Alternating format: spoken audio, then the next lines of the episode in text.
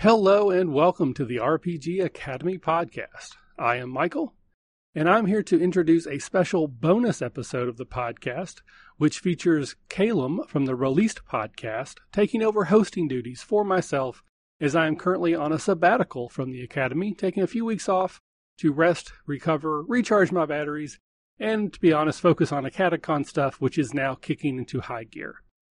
So last week on the Twitch channel, Kalum hosted two guests, Chelsea, also known as Little Red Dot, and Scratticus from Scratticus Academy, both of which are well-known, well-loved members of the actual play Twitch streaming podcasting community, to talk about just that, how to get involved with streaming Twitch actual plays and the like. So hopefully you will enjoy that conversation. Please note that there was some audio hiccups involved, this being Kalum's first stream, but he did a lot of work and cleaned up the vast majority of it. But on occasion, you will hear a sound like this. That mostly occurs in between speakers talking, or maybe when they're catching a breath or taking a thought. For the most part, when either of our guests or hosts are speaking, you can hear them clearly. But every now and then, that weird sort of reverb sound fills in when there's no one talking. But I don't think it's too bad. Hopefully, you won't either. And with all of that out of the way, now on to the show.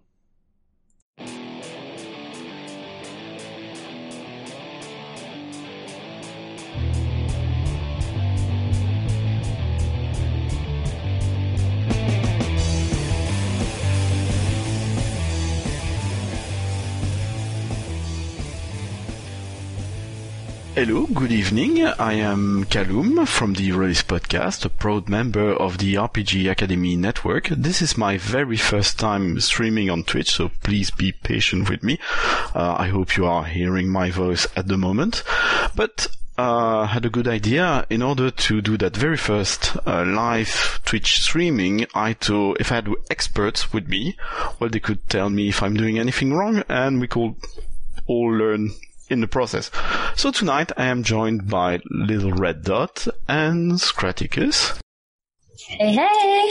Hello. Oh, hi!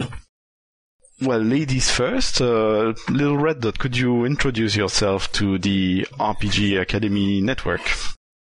Sure. Hi, I am Chelsea, also known as Little Red Dot. You can call me a slew of things. I answer by Chelsea and Red and Dot and Little Red and, you know, a hodgepodge of all those things. So just, you know, I'm sure I'll answer. But yeah, I do a ton of tabletop RPG, streamed live on Twitch on multiple different channels. I also play in a podcast called North by Northwest, which is an actual play 5e Dungeons and Dragons storytelling podcast. So that's what I do. So, and I'm here tonight. I'm excited. So remind me that unlike myself and Scratticus, who's got big puffy eyes because it's 2 a.m. where we are, you are based in the US? I am. Yeah, I'm actually located in Georgia. I'm in Atlanta. Okay, awesome. Yeah. Scratticus, you come from the lesser RPG Academy, sort of, the other academy, which is not as great as ours, of course. Yes, the Scratticus Academy. My focus is on bringing new people and returning players to D&D and making it as inclusive and welcoming as possible, especially for those who struggle with social situations. Well, we've been doing pretty well for ourselves over there. Loving the new sub bombs, loving seeing all the familiar faces in chat. Yeah, it's all good fun.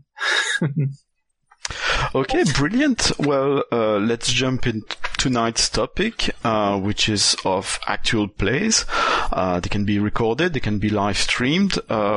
What is an actual play? Any of you two want to have a go first? I mean, Scrat, do you want to take that away there, Headmaster? It's a funny one, really, isn't it? Because pretty much any time, anytime you're playing a game, you're actually playing. Right.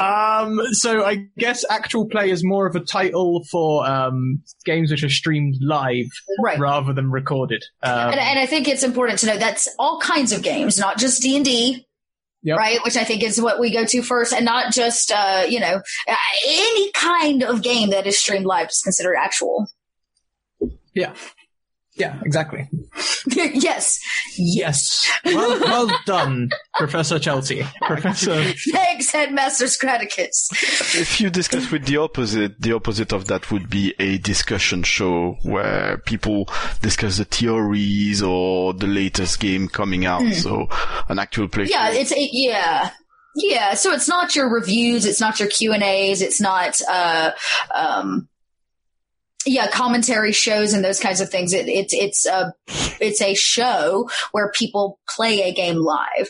So if you're not playing a game, it's not an actual play. Any favorite actual play show to recommend beside your own? Gotta give a shout out to Encounter Roleplay. I think most of us started over there one way or another. Yeah, they do good work.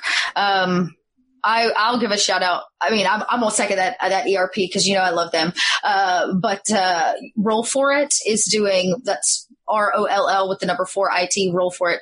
Their shows are just great. And I absolutely adore their Layla, which is kind of their headliner show. They have a Layla the Vampire Slayer show, and it's just amazing. So yeah, I really love how they've brought another one of my fandoms onto that recently as well with Random Tuesday. Like, fandoms are merging. Well,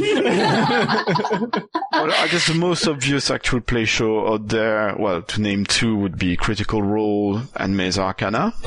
And RPG Academy Network oblige, if I speak French. We've got a number of excellent actual play shows at the RPG Academy. I hope I won't forget too many of them, but we've got Lawful and Orderly on this channel, Twitch channel. We've got Redemption, which is a Star Wars show. Shadow of the Cabal, Legend of the Five Rings. We used to have She's a Super Geek, which is one of my favorite, but now has become a frenemy as they moved to Misdirected Mark Network. Swallows of the South.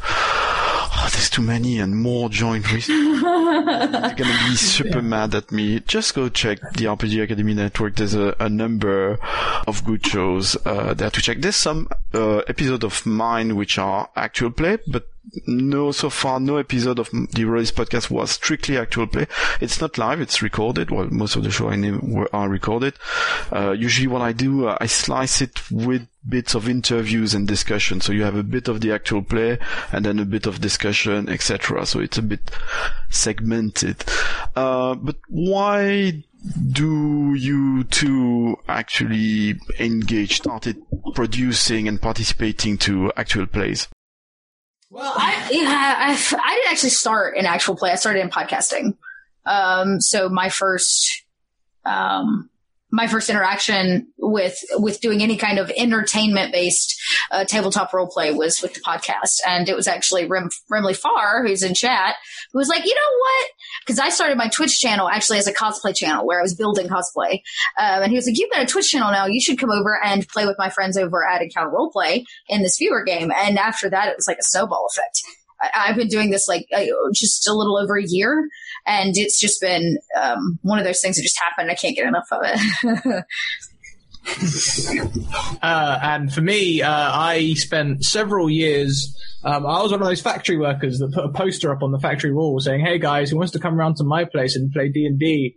And it sat there for months and months and months. And then finally, I got 4 people and we all sat and played D&D together. And you know what? The players didn't suit the DM and we tried to make it work for about 2 years, but mostly we all turned up for the food because Alice is a great cook. And then I tried also with Encounter Roleplay. My first game was an Encounter Roleplay and I had a great time. And then was that with me?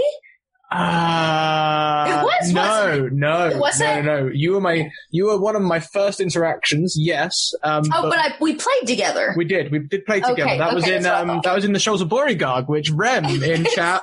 He's getting all the shout outs today. DM. I know. But my first game was actually with Encounter Josh as the DM, and I can tell you my first action in D&D on Twitch. Was to enter a bar, see a tense situation, uproot a table that was nailed down and throw it at someone, and start a bar fight by throwing a table at someone, and spent the entire bar fight mine sweeping drinks and occasionally like uppercutting someone. It was great. A true champion. It was amazing. Like, did you set the inn in fire? No, the inn was owned by a dragon, so she put a stop to our bullshit after a while. Yeah. That was a lot of fun. And then, but then what, I suppose another question is, why do we keep coming back to actual play? Yeah, that's really it. Cause it's, you know, it's almost like a little bit like a drug. At least it was for me once I got started. And now I don't just stream just D&D, cause that's, like I said, where I kind of started it all. And now I'm like deep diving into as many different systems as I can. And Scrat is really into that right now too. And I think what brings it back for me is it's the storytelling piece, right? I love to tell stories. I've always loved to tell stories. That's why I hold a degree in acting and all that kind of stuff. And it took me a few years to realize I wasn't really happy with the whole like stage film thing, and I couldn't really figure it out. And for the first time in a decade, I'm completely fulfilled as an actor and somebody or a storyteller, really. Whether I'm DMing or I'm playing in somebody's story, just the collaborative nature of what we do is just enthralling, and it brings me back over and over again. Mm. For me, it's a double-edged sword. Not in that it's double-edged and hurts you. I mean, it's a sword with two sides. You can stab lots with it. It's, for a start off, what we're doing right now with chat. Like, we've got chat in, and we are interacting with them. We've got a live audience, which is something that I thrive on. Not only because of the interaction, because I'm a real social monkey. I did one of them like personality tests. I came out as 97% extroverted. Like, give me all the attention. But like also when chat interacts with the games, like it does on our shows, like it does on Encounter Roleplay shows and some of the other shows that do chat interactions via donations or however, I love the challenge of having to improv like that, you know, like, oh, well, you know what? The closest NPC to the player dies. They were critical to your entire plot. Okay, well, let's go. You know? Right. Scrat and I talk all the time. I kind of joke that he's like my brother at this point. He's like my RPG brother. And every day I'm like, Scrat, I don't know what I'm doing on my show today. He's like, cool, let's talk about it. And then we don't end up talking about it at all. And so I would suspect that about 95% of the time we come to each other, we're like, help. And then we don't do any work, and we both come to the table and improvise the shit out of the scenario. Oh, yeah. Like, I mean, I literally make streams out of my prep now because otherwise I don't do any. Like, some of the games I've done recently, I've literally sat down at the table and gone, okay, player one, where are we? Like, yeah, tell us. Oh yeah, completely improvised game. Those are fun. How meta of you! Amazing. The game of yours I joined was quite improvised too. I think you had some regrets just before we started, thinking, okay, you are a barn raising. What was that gonna? Was it gonna happen? It turned out really wholesome. It was a really wholesome stream. They all stopped, like there's someone was trying to sell some stuff off, at, like, you know, and they didn't beat him up. They talked him round, and they all got together at the end and had a party. It was amazing. And yeah, that's probably the most wholesome thing that's ever happened on your channel ever. Yeah, probably. Everything else is just tears and emotion. Yeah. Yeah, well, I mean, yeah, I've got a slogan to live up to. It's, yeah. Right, yeah. You're right when you said it's a bit quotation mark dangerous, because since I started doing them, and it was a bit random initially, I did not want it to do actual play on my own show. It's just I happened to record a game at a convention. It was Game of Thrones. It sounded quite okay, quite nice. It was fun to edit, and then I wanted to showcase French games, so of course, if I'm showcasing a game, I want to have an actual player of that game. But now when I play games, I'm like, I don't have the time to record them, edit them, but I would like to record and edit them all, because each time I'm like, oh, I love that game. I just wish I would have that documented and something I could go back to and remember that game. Because it's funny when you re-listen to something you played, actually there's a lot of stuff which happened I do not remember from those games, and stuff which are quite awesome and I'm very happy with. Yeah, totally. There's something that I'm looking at trying to figure out a better system for, is like editing. I don't do very much editing at all. Literally, all I do is I take my video, I trim the start and the end off, and I upload it to YouTube, and I'm like, a week behind and growing. There's just not enough hours in the day, you know, like... I'm so jealous. The stream is easy. You just put your thing and you're doing live. There's no editing. Yeah, it's way, I'll tell you, it's way different than a podcast. And you know, one of the things that I'm actually trying as a streamer not to put my stuff to YouTube, to not prioritize my YouTube as the exact same content outlet as Twitch, because you can come back to Twitch and watch the videos up to like I think 90 days now is the way that they do it. Oh, they extended it. I used to like 30 days, didn't it? Oh, did they? I thought something. It was 90. I can't remember. But there is a time limit on those, so you still should put them to YouTube. But I personally think oftentimes as streamers, you're putting the same content in all the places versus using your YouTube outlet as a different place, like for real videos, like something you actually record and edit, versus just being another post for the same thing you put on Twitch. Like I personally am trying to start my own YouTube and I'm trying to activate it that way and not. Yeah. Plus I'm old school in my entertainment and I believe that there's something really, really interesting and incredible about the idea that, what is that saying? History is made by those who show up. So if that's the case, if we do a live show, there's something about it being live and being there in that moment to like be a part of it. And I think oftentimes, and I know not everybody can catch it, but then there's that excitement of like having to be there. And if I'm not there, then I'm going to miss something. And I think that makes things exciting for the audience. And when they know that, well, in 24 hours, I'm going to get a video, so I don't have to tune in. It defeats the whole purpose of a live show. Yeah. Totally it just totally defeats the entire purpose of life. I totally agree with you. You're right, and I'm a bit frustrated by something like Critical Role, because I find it's very impressive in terms of a community, but at the same time, actual play as something I consume, it doesn't really match my availability. I prefer things in audio, and I started listening to Critical Role, the podcast version they got out there. It's very lightly edited, but for me, it's not the same format. It's not as good as other stuff put out there. It's because they don't record it to be a podcast. No. Somebody that does both, there is a defining difference in how. And I go to a table and record for and play for a podcast than it is when I sit down behind a camera and play. They're just different. And you're not the only person that said that. I also think the Critical Role, and for my taste, gets a little crunchy, but that's okay because I think a lot of people like the rules. They like the kind of thickness. It's also 4 hours. Nobody listens to a 4-hour podcast, right? We like our podcast in like hours shorter. It's meant to be a condensed thing. I think it's just different. And I think a lot of people, I had this conversation actually over on Wizards channel one night. We were doing a Q&A from Learn by Play. And somebody brought up that was like, well, why does Critical Role have all the fans and there are all these other amazing shows out there and nobody watches them and they don't have the same numbers? You have to realize that in the entertainment industry, there are always anomalies. And I think Critical Role is one of those. It is an anomaly in what it is. But I think at the same time, we also have to appreciate it for what it is, because Critical Role has rekindled the gaming community to new people. It's taught new people about it, and it has opened up multiple forms of entertainment for people to be able to do tabletop games. And just like in the film industry, you have an indie market and you have the like mainstream blockbuster. They're your mainstream blockbuster. They're always going to be there, but without them, people don't go to the movies. Yeah, and they don't go see. It's kind of to actual play.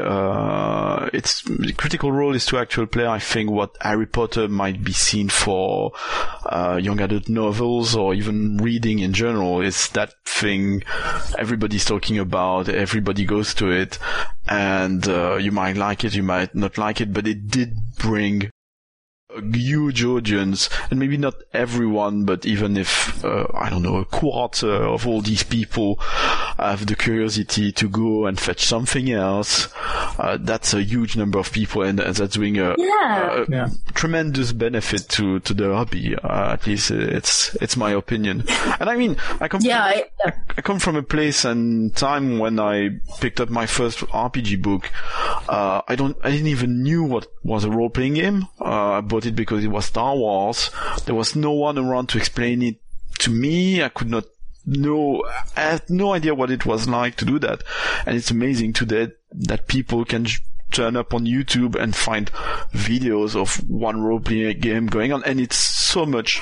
I still think you cannot really... I learn games, even my favorite games, not through the books, but through people running it for me and then running it for them. And for me, that's one of the beauties of tabletop RPG. It's like the spoken word. You share it with other people by doing it, not by intermediate media.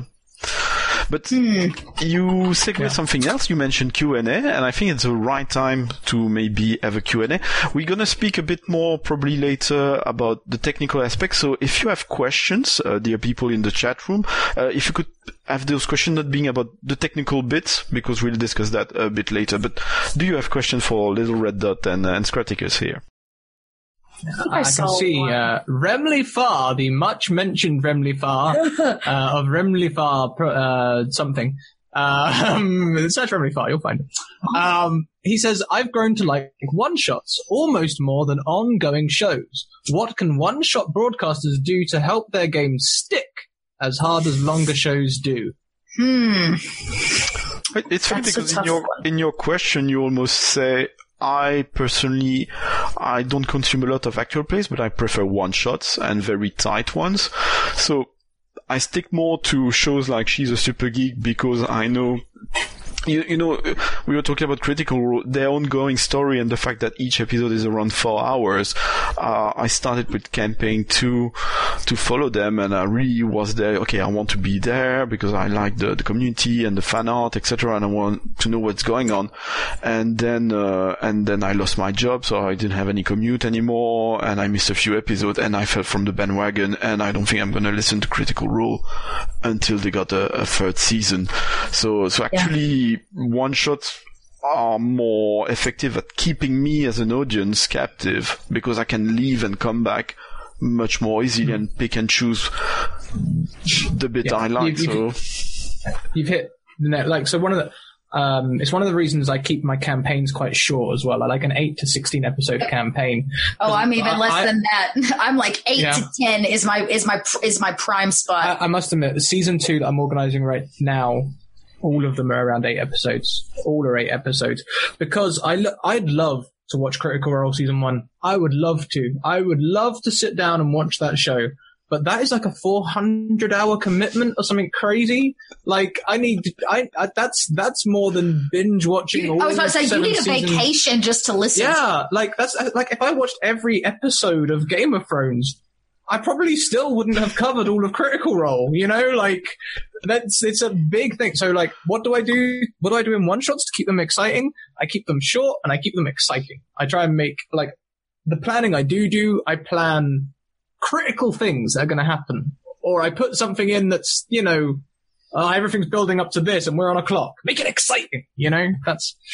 Yeah, I think too, you know, at least what I kind of took from Rim's question was more about like, how do you sustain a show that's just a bunch of one-shots? How do you create that sustainability like Critical Role does with an extended campaign? I think there are a few ways to do it. You know, when you look at somebody like Scrat, he's bringing in new people every time. So you're literally building an audience around new people by bringing them in. So that is simply a simple, easy way to do it. Like, grab your lowest hanging fruit and involve them in what you're doing.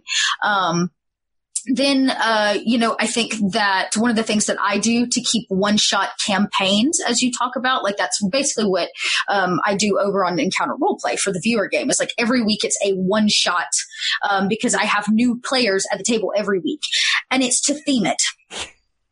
Put it in a place, in a world, in a location, in a thing that is easily controlled. And you can have all kinds of things going on. I think about like the gallery at Grunrundy. That place functions with or without your players there. It's this ever-evolving world and space. It's always moving and growing, and crazy stuff's happening and bad people are emerging. So it's not about the individual characters. It's about their existence in a place, which makes it situational. And situational games are the easiest way to keep one-shots going without burning out, focusing too much on one character, and being able to keep an overall theme and collective so that you can have that same campaign style with it just being a bunch of one-shots. I think you hit the spot there, mentioning Lawful and Orderly. it's an ongoing story in one way, but at the same time, all the stories are self-contained. It reminds me of Pratchett almost. You know, you want to start to read Discworld. Actually, you could pick up pretty much any of the Discworld books. They are there. You find you've got recurring characters you're happy to see again, but at the same time, if you can pick them in the wrong order, etc., it's working. And same with All We Roll podcast. They got a small bit of campaigns, and All We Roll is a good one also to talk about another aspect. You could have a team which is meta in the sense that it's not in the narrative; it's about what you're covering. So Red Moon role playing, for instance, which we met recently with Scratticus. They cover games which are mostly Swedish, but they all have a dark undertone. They're not necessarily Swedish, but they got this feel together, this thing in common. You got the Coriolis Effect podcast. I think that they do have a few actual plays, but same, they mostly do the stuff from Frealiga. So it could be Cthulhu, could be space, could be another subject. Again, She's a Super Geek, showcasing women as game masters and being really on the team of indie role-playing games and showcasing them. What's the thread in between your one-shots? It can be the people, can be the narrative, can be the sort of game you play. Yeah, or themes, exactly. Like, I think about something like Black Mirror. Everybody loves that show. You can watch any Black Mirror episode in any order you want, from any season of it, and they stand alone. But we still understand that when we come to watch Black Mirror, what it's about. Mm-hmm. We know that it's going to be thriller and somewhat horror, and that it's going to screw with your brain a little bit. It's like watching The Twilight Zone, right? We know going into it, but none of them have to relate. You also think about some of the shows, like at least the ones that I love that really drew me into long-term narrative storytelling, like Buffy the Vampire Slayer. When Buffy started, every episode of Buffy the Vampire Slayer was standalone. It was encapsulated in this one thing. We learned more and more about the characters each time, but it wasn't really until the later seasons that we start getting this big, like, character arc for her. People love one-shots. We love them. Supernatural started that way. So many of our episodic TV shows that we binge start that way. And it's a really, I think it's a really great way, if nothing else, to segue into the next question, to, especially if you're starting a new show, to frame things, to make sure that you don't dive in too deep too fast. One-shots can be a really, really easy way. It's funny funny because in television, everything used to be anthology shows. Star Trek was exactly like that.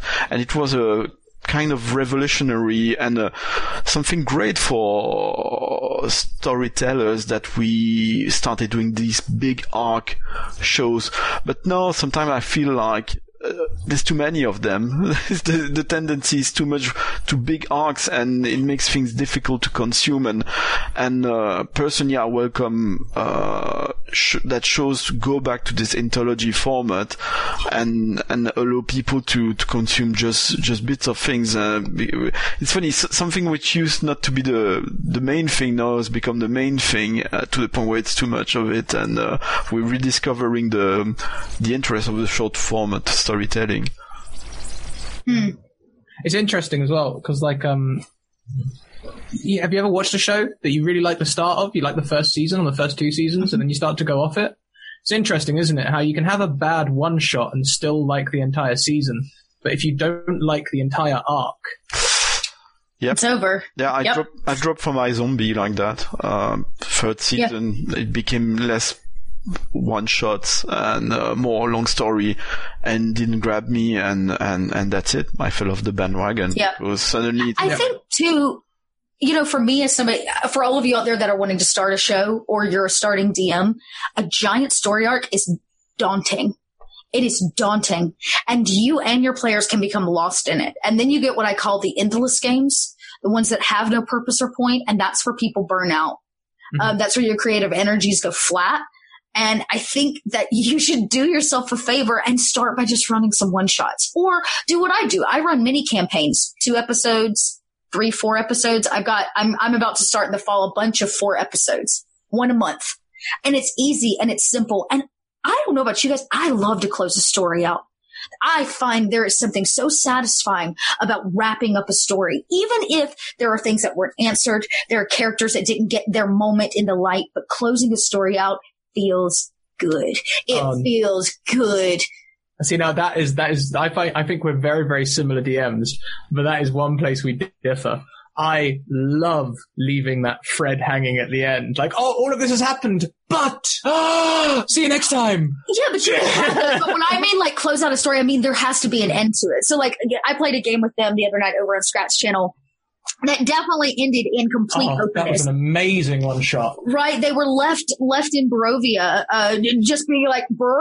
Scrat's character had to kill his own son, who was a werewolf. It was just it was a mess. And there were so many loose ends, you can say. But it also closed up in this really heartfelt, emotional way. Like, it just had a beautiful ending, this button on it. And you're like, oh, if there was a second episode, I'd be there. But it was that episode's ending. Uh-huh. You know? Yeah, you don't want to be, just as Archmage says, you don't want to be that person that was like, well, we never finished that campaign. Those are the ones that hurt. Like, I've had those campaigns where we start and we don't finish. Allow people the joy of ending and completing a story. Do you think it all comes from the main platform? Because, like, we're all playing a game that was designed to take you from level 1 to 20 to upwards. We all know the stories of Yggdrasil and Mordenkainen and Melf and all these level 25 upwards characters that have been played for a long, long time. I mean, we talk about other games, but really, this is the golden age because of D&D. Yeah. No, and it absolutely is. It absolutely is. And you do have to think about the fact that, like, it did start that way, but I think, and it's evident to me, at least, having been somebody that has played through pretty much every edition but the first one. I started in 3.5 and then went back and did, 2, 3. That was like Pathfinder 4, skip to 5. So, I've watched this progression, and the progression has been that it has become more roleplay heavy, and it's not about the win condition. It's not about getting to level 20 anymore. It's about telling stories with interesting characters, or sometimes non-interesting characters. I played those too. I've got a bit of an issue when it's too much D&D centric in terms of merits and the hobby. Something I keep telling again and again. Sorry for the people who happen to listen to my show, but I started role-playing game in the late 90s. Because of the issues with TSR, AD&D second edition was still around. You would find it in shop, but it was not promoted, etc., pushed in front of you. And the big thing, and it's coming back, I hope, was Vampire the Masquerade. And a number of other games. I was about to say, I start a campaign for that on Saturday. But the landscape then, and that's something personally I miss, that's a side question, but the landscape was much more balanced between all those games. Some people played D&D, some people played Vampire the Masquerade, which was very big then, but people played a number of things, and it was not this, you were talking about an anomaly. Right now I feel D&D is a big anomaly, because I don't know any medium, any art, where one single thing is dominating that much, where it's to the point where people are saying we should stop calling that tabletop RPG and just call that D&D with vampire, D&D with spaceships, etc. It's so huge. I mean, I remember people telling out the Beatles how much they were all over the place when they were big, and when they were gone, that's when music there was a void and it was filled, and I think that's what the 90s were in gaming. But I think all these games in the 90s, the Travelers, the RuneQuest, etc., did push D&D in a direction which became 3, then 3.5, and then stuff change, and 4 and 5. I would agree. I mean, any market tells you that somebody has to come out on top. And D&D came out on top. Yeah, but there's on top, and there's you look at the pie chart, called Camembert in French, the pie chart of the games played on something like Roll20, or you could argue that Roll20 might not be representative of what people play at home, but it's ginormous. It's like 80%. No, and I'm not disagreeing with you there. I mean, in terms of the percentage of people that play D&D over other tabletop RPGs, D&D runs away with the flag by miles. Yeah. And we can't deny that. But I think that there's something to be said about the way that D&D is structured, and it draws people to it. It just does. And I don't know if you're right, if it was something about the time and the way that they escalated faster than the rest of the other tabletop RPGs. No, I think what happened at some point, D&D is big always been, but at some point, because they were less active, created a void which was filled by a number of other games. And then when they came back big and big again and even bigger. And 5th edition is... Well, first, it's a very good game, and second, they learn very good lessons from a number of feedback on their own game, but also from other games. And 5th edition is hitting completely the jackpot after a very good 3.5, and personally, I like 4th edition, but it's, it's completely insane. No, it is insane to think about, 20 years ago, we were worried about D&D being only for Satan worshipers. You know what I mean? And now you've got podcasts that are listened to in cars with parents and kids in the morning where they're playing Dungeons and Dragons, you know? It kind of blows my mind, the trajectory and the morphing that has happened in people's minds and society about how and why it's okay to play games. So, sorry, it's my fault because that's an old battle horse of mine, that specific topic. I think we should maybe bring back the thing back to the actual play subject. Or do you think about? Oh, yeah. Yeah. Can I have one last sideline? It's not related to D&D. My one last sideline is Chelsea. You've just sparked in me. Do any of the kids you teach listen to your podcast? I told my seniors about it because, let's be real, I'm not necessarily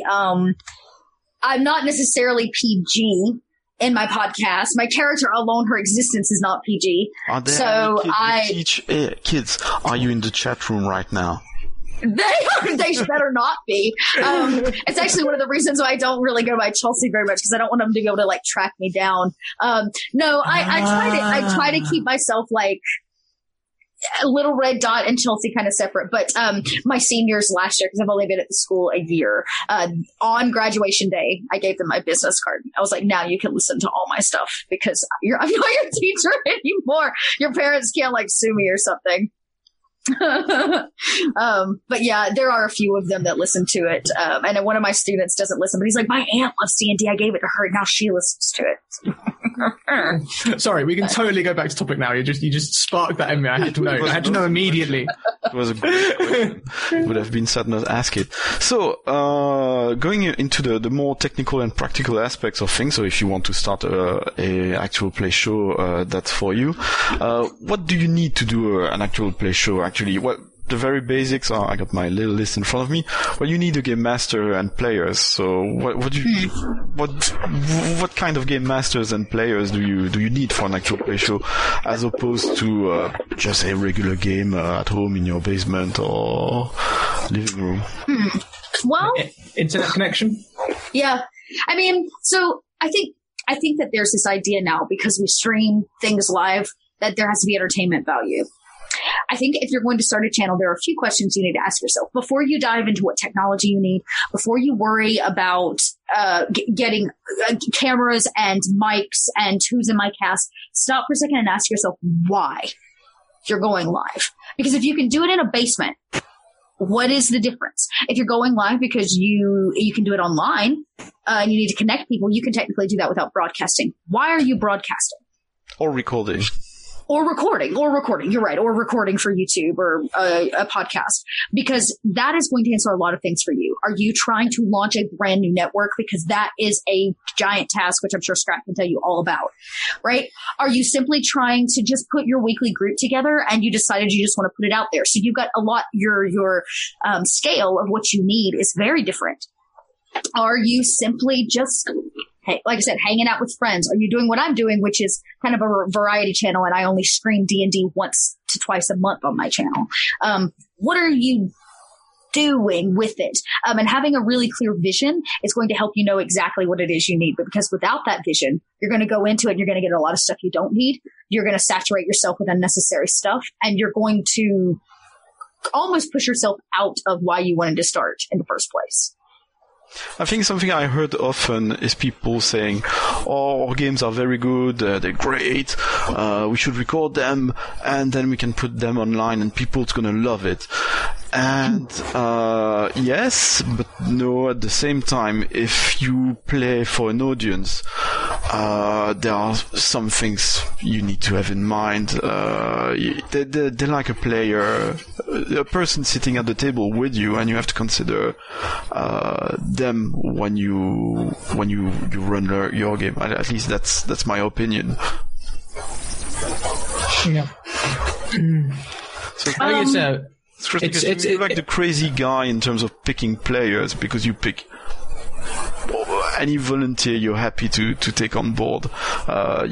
There's no specific qualities you think which are, if not needed, welcome for recorded plays or live stream. Need to have a mic. Need to not have racism, homophobia, any other equity. Thank you. That's what they need. They need to be equitable. Yes, they just need to not be dicks.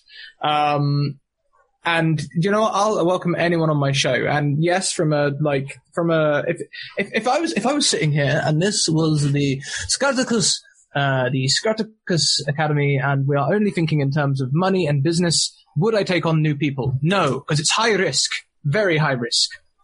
People drop out all the time.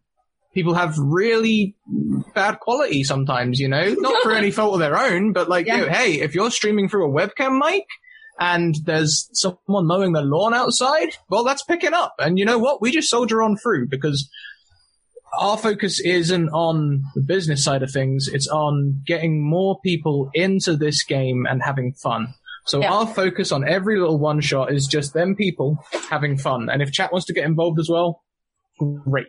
And when people, and what you see, which really keeps me in it and really, is what I need from the games, is you see people come in as absolute beginners. They'll be nervous. They won't want to do any role playing or anything. Maybe they'll just use their regular voice, and they'll, you know, just have a character who's quite tame. It's got a little bit of imagination in there because they want to be interesting, but they're playing it safe. And you know what?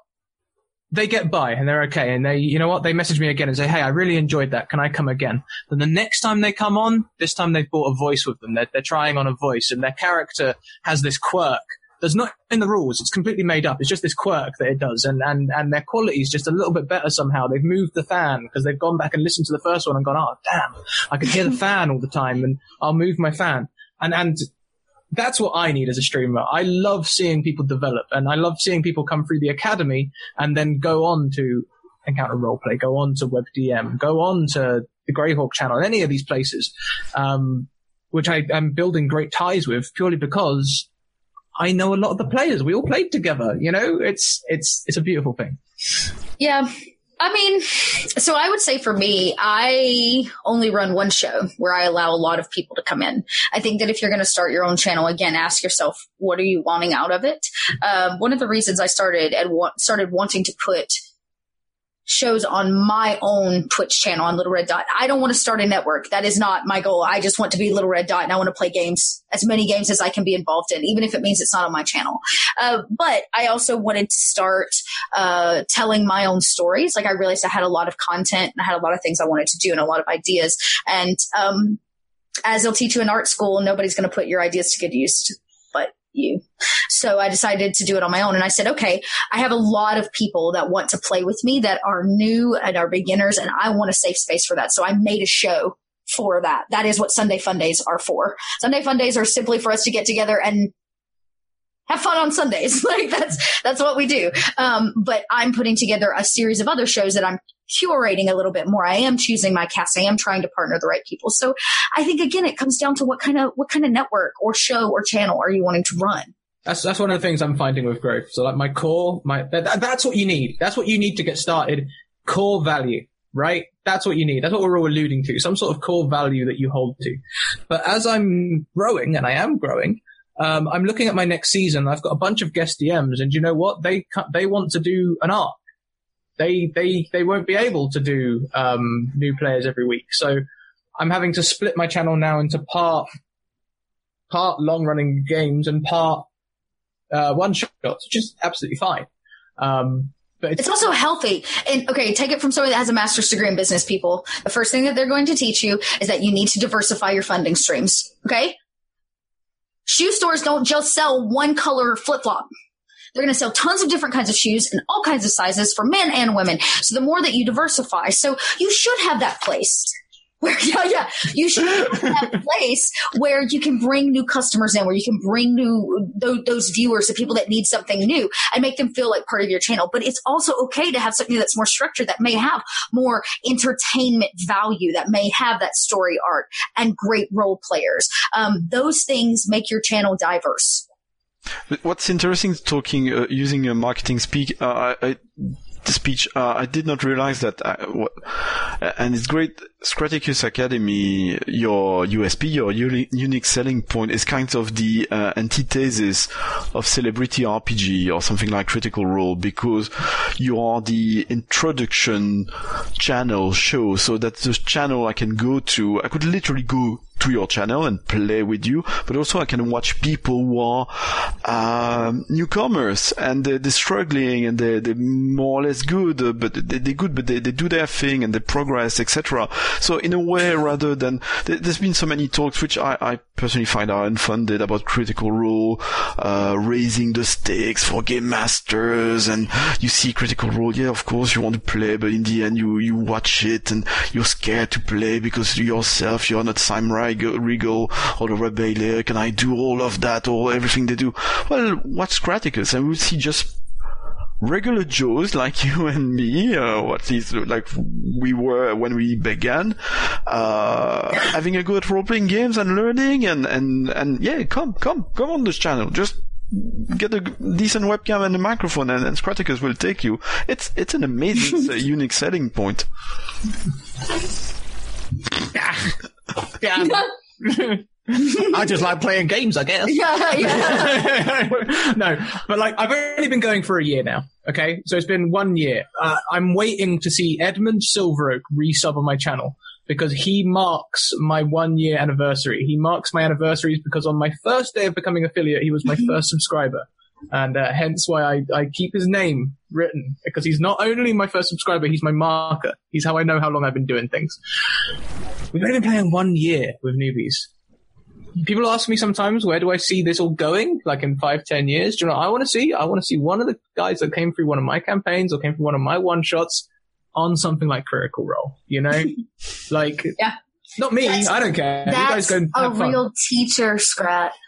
That's what real people do. We do. We educate. We teach people to do something, to learn something, so that they can go out and be better people in a larger society. In this case, our society is tabletop RPG.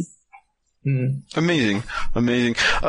Question: we were talking about the players, but what about the game masters? What is there a different way to approach a game when for this entertainment value, or at least with a minimum consideration for that additional player who's not at the table with you, who's the person watching? What is that thing you're holding? I'm so glad you asked. There is a way. There is a way. There's a special way of prepping a 3-hour one-shot. I remember the day that Scrat came to me. Like I said, we chat all the time on Discord. He's like, holy crap, Chelsea, I figured out how to write a one-shot. You just make X amount of bullet points, and then you just use those as they come up. And I was like, duh, Scrat. This is how it works. Everything that I do. You don't think that I actually plan every 3 one-hour, like, one-shot. So I literally write bullet points with times next to them, half an hour apart. I write a distinct part of plot that's going to happen next to that bullet point.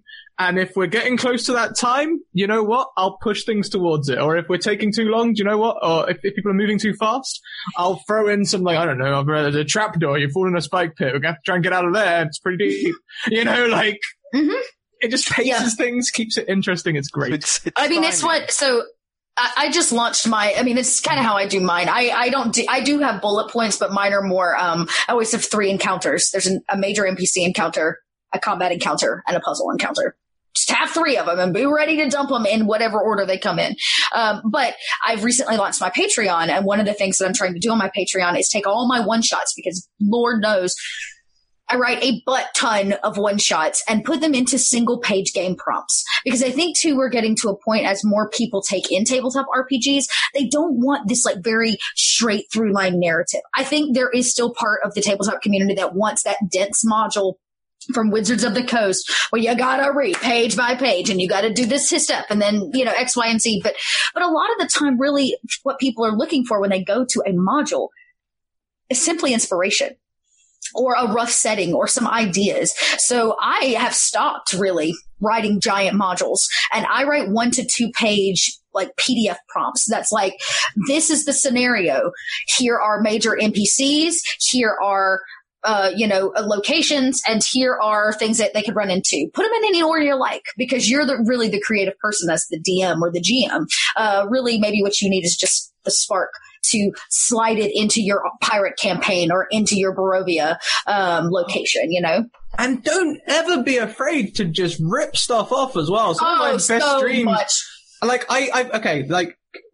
I'm not streaming them now. I hacked the hell out of Jurassic Park. I hacked the hell out of Godzilla. Peter Pan. Hell yeah, we'll do it. You know, let's just rebrand it slightly and play it. You know, it's...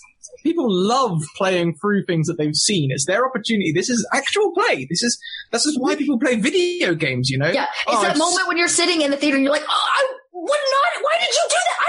Don't do that. And you're like, well, if you come to the table, now you can make a better choice, friends. You know? Like, why do you play the Lord of the Rings video game? Because you've seen the Lord of the Rings movie, you know? So why'd you play the Lord of the Rings, a tabletop opera? Like, you know? It's... Yeah. I think people are keen on the subject. It's not the sexiest, but what about equipment and software sort of things? What's your advice for beginners for stream? And I'll give for podcast. Don't go too deep at first. Take your time. So yeah, take your time and find a mentor. Find somebody that has been doing it and has done it and knows how to do it. That way, when you dive into OBS, when you attempt to edit a video, wait a second. What is OBS Studio? Maybe because you I'll get there. I'll get there. Okay.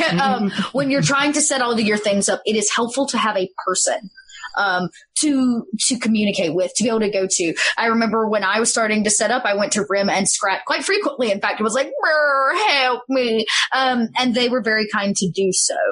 So that's step number one. Find somebody that you trust, that you know will not mind you shooting a couple messages to when things get hairy, because things are going to get hairy. Mm-hmm. As for the actual software and programs, start simple. I still don't even they have this snazzy thing where each of us are in these individual boxes and our names are typed above it. I still, on my Sunday fun days, don't do anything but one giant box that captures Zoom. Make your life easy.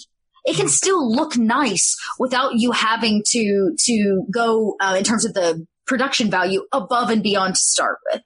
As a designer, it's so my job is architect, and the main advice for any thing you would do, even if you're doing a book, it's better to do a little very well than trying to do a lot of things complex with pictures and animation, etc.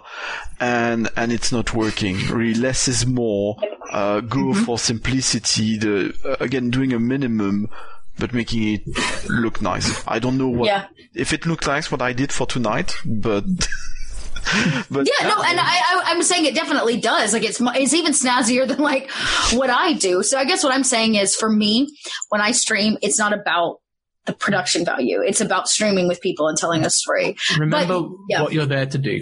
Yeah. Remember what you're there to do. But there are going to be some things that you need. Over time, you will want to get a pretty good camera. You'll start to see the difference in people's cameras. Even before that, do you know what? I can handle, Chelsea, if you freeze, but if you sound shitty or stream, mic's the first thing I invested in. And yeah, I would say mic is a good one. And there are some, if you go to my Twitch page, my mic cost me less than $50, and it is a fantastic mic. It is all I have ever streamed on. It's what I'm streaming on now. You can go to my Twitch page, and at the very bottom, I have my Amazon list of things Chelsea loves, and that mic is right there. Yes. Go click on it and buy it. It's a fantastic compressor mic. And that is a very, very good point as well. It's an easy trap to fall into. I want to stream. I need to spend loads and loads of money. Nah. No. Don't need to. I mean, yeah, sure. I've upgraded my mic a little bit since then, but my first mic was very much the same. It was like a $20, $30 mic. My webcam, it's the Lifecam 3000. It's like 30 quid or something, 30 pounds. See, and I was about to say, green screen, I haven't done that because I like my art. $4. You know, it's easy. Yeah, but I found out, well, that's a little... I got mine behind me because my apartment is... well, it's my living space in London. It's rather small. I don't have exactly a room for myself. So I went to green screen, and then I find out actually it needed to be lit in a special way also to work. But I guess what it boils down, both in terms of equipment and in terms of skills, there's a learning curve and the step-by-step of what you're doing. You start with the most important bit, which is the sound. It's super critical, and I know I'm going to talk a bit about podcasts, so strictly audio. It's okay if your first few episodes don't sound perfect. They won't, and don't judge any podcast by the very first episode, please.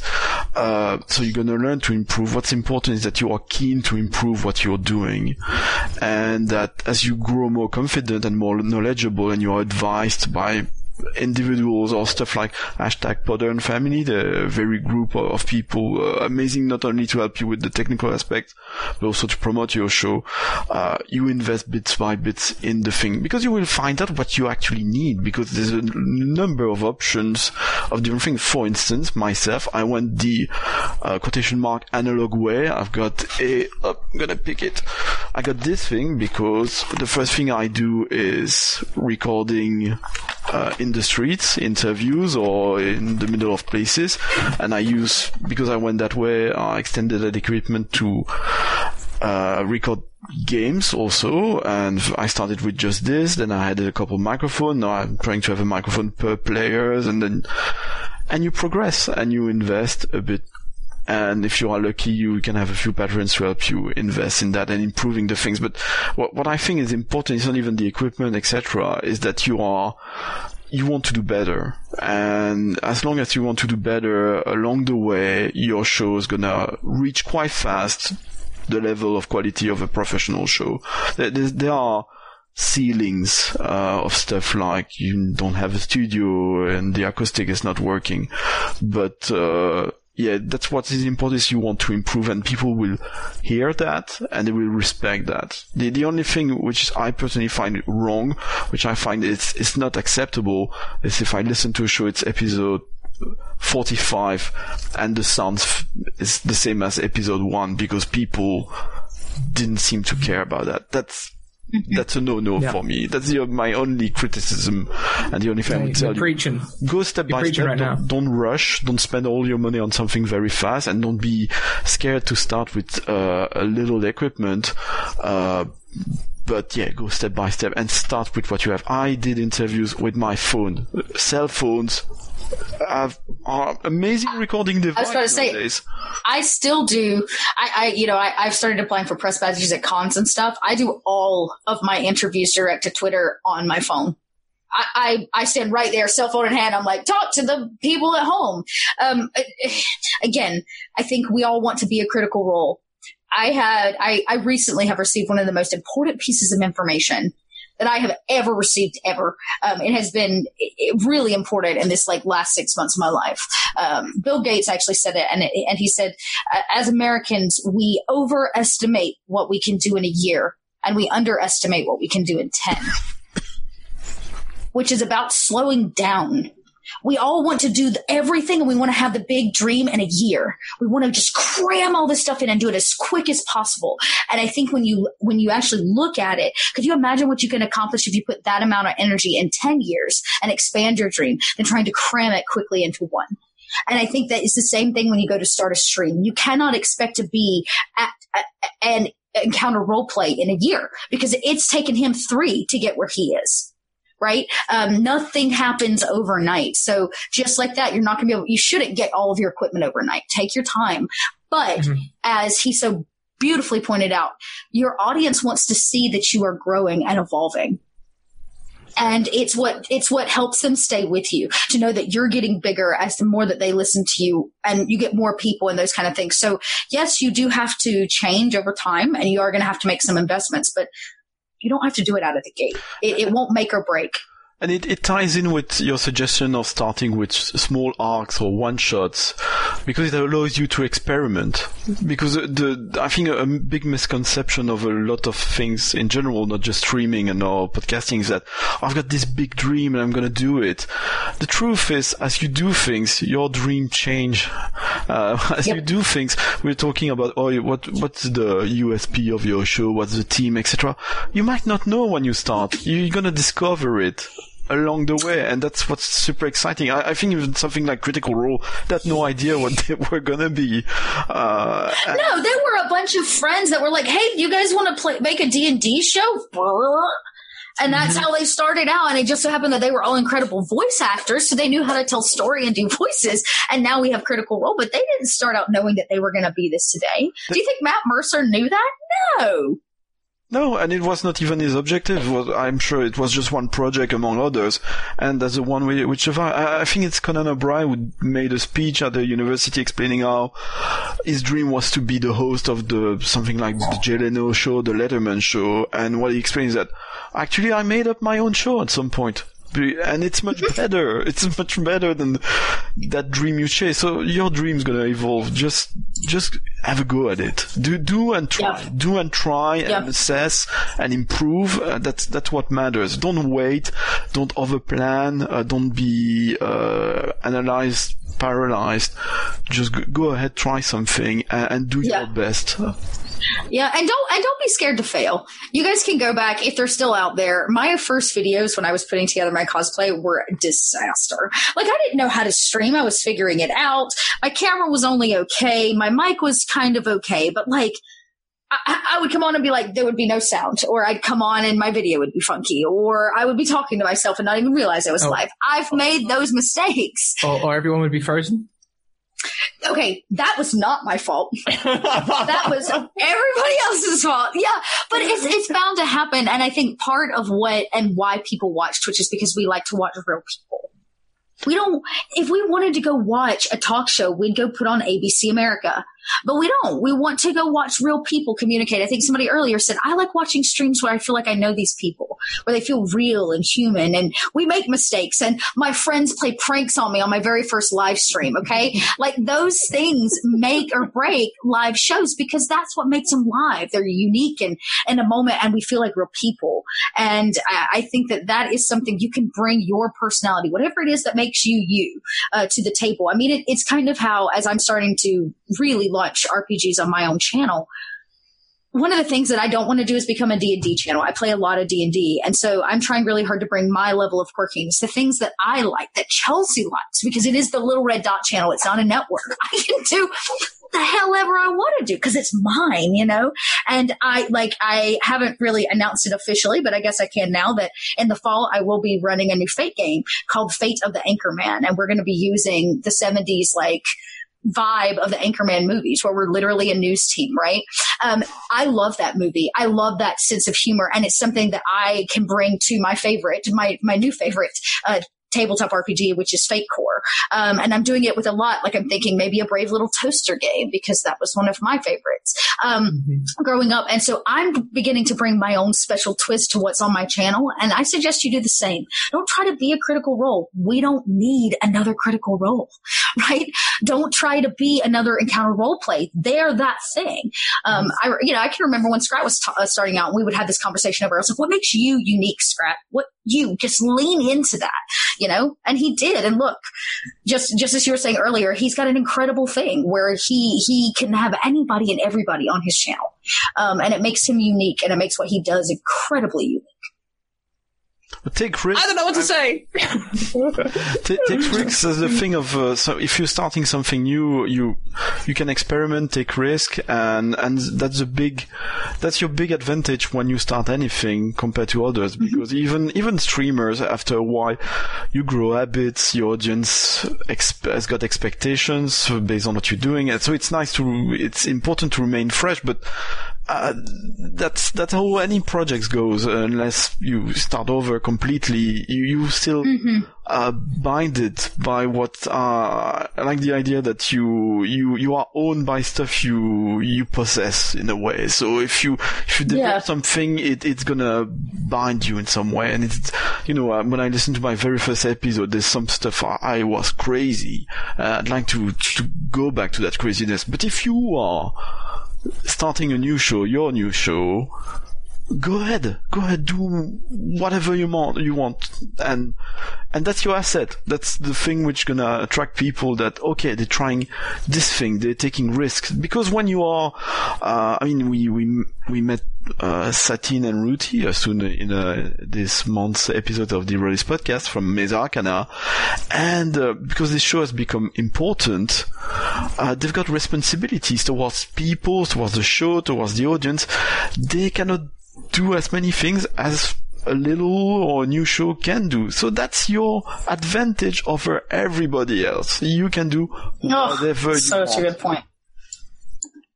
Such a good point. Yeah, take some risk, especially while you can, take them. And be damned if nobody tunes in. We were saying that earlier, like, don't watch your viewer count. Doesn't matter. If you're there simply for how many viewers you have, your show is never going to make it because you're there for all the wrong reasons. Yeah. Just stream and your audience will show. They will show up. I promise. Trust the way it works. Trust it. I guess that's a pretty common, like, misextrapolation of, chat involvement in actual play D&D games, because it is a beautiful thing, chat involvement. So the extrapolation could be, well, if chat involvement is a big part of actual play games, if there's no audience, then the actual play game isn't as good. Right. No. The thing is, if your content that you are streaming is exactly the same content to 0 viewers as it is to 5,000 viewers, they're gonna come. They're going to come and get that interaction. It won't matter at all. It shouldn't matter. Because it would really, if you had 5,000 versus 5, would it make a difference to the story you wanted to tell? Shouldn't. It should not make a difference. You should simply show up and tell that story. And because you're streaming it live, you're going to get an audience, but the number doesn't matter. The thing is, when you do something, and I learned that in amateur theater stuff, if your mindset is to do something as a professional, with dedication, it's going to be as good as the work of a professional, and quality is what's important to bring and keep people. Now the thing I would still say, though, my personal opinion, because I'm also between cultures across the channel with France, where they don't like that, and I've been criticized for that. I personally think it's still important to put yourself out there in some way, not to be obnoxious about it, but be on Twitter, on social media platform, speak out about what you're doing. You need to. You can promote yourself. Yes. Yeah, you should promote yourself by all means. I mean, if you're wanting people to show up, you're going to have to promote yourself. So you got to get over the fear of, like you said, putting yourself out there. But I mean, when you're live and you're streaming and you're creating the thing that you create, just let the viewers happen. Let it be what it is. By all means, go back afterwards, Go back afterwards and look at the stats when you're not live, because then you can look at averages, you can look at standard deviations, you can look at actual statistics and real facts. The problem is if you look at a viewer count, is it up to date? How do you know? Is it accurate? How do you know? You're just seeing a snapshot. You've seen one snapshot. You can't see the noise from the movement. So go back and look at your statistics. And if one show you did has got a massive spike of viewers, then hell, what did we do on that show? You know, that must have been good. Did we all enjoy that? Hell yeah. That was the show we were all creasing up. Do you remember? We did this, this, and this. And that's how you can develop. And that's how you can look at viewers, but never look live. I never look live. The only thing I look at live is the chat. I pop it out. Yeah. I don't have live. So, so it's still incorrect. I was going to say podcasts are a little different. So I'm looking at my statistics, and I'm not overly obsessed about it, but let's be honest, that's something which is important to keep me driven in doing it. So it's important for me to not to see that everybody leaves, or to see that things still keeps growing a little bit now and now. And but even when you watch that, your RSS feed, your downloads, your clicks, or whatever, okay, what are they? Are they Russian bots? I got people allegedly listening to me from Brazil. I've been asking several times on the show for those people to send me a message, because I'm not even sure they exist. So here I've got a word not for the people doing this live streams or the podcast, but for the people who are listening. If you're listening to a show, and especially if you enjoy that show, don't assume that the person doing it don't need you to tell him or her that you are doing so, that you enjoy it and you're listening to it. Please send a tweet, a little link, recommend. It's so important, not just reviews, but it's so important on the day-to-day production of a show like that to have this feedback, well, for quality improvement, but just as an encouragement. It's very, very important. And there's so many people being negative about the internet and criticizing the last thing in Star Wars, etc. If there's something you enjoy, please do tell people. It's more important than complaining about stuff. It's really... Yeah, absolutely.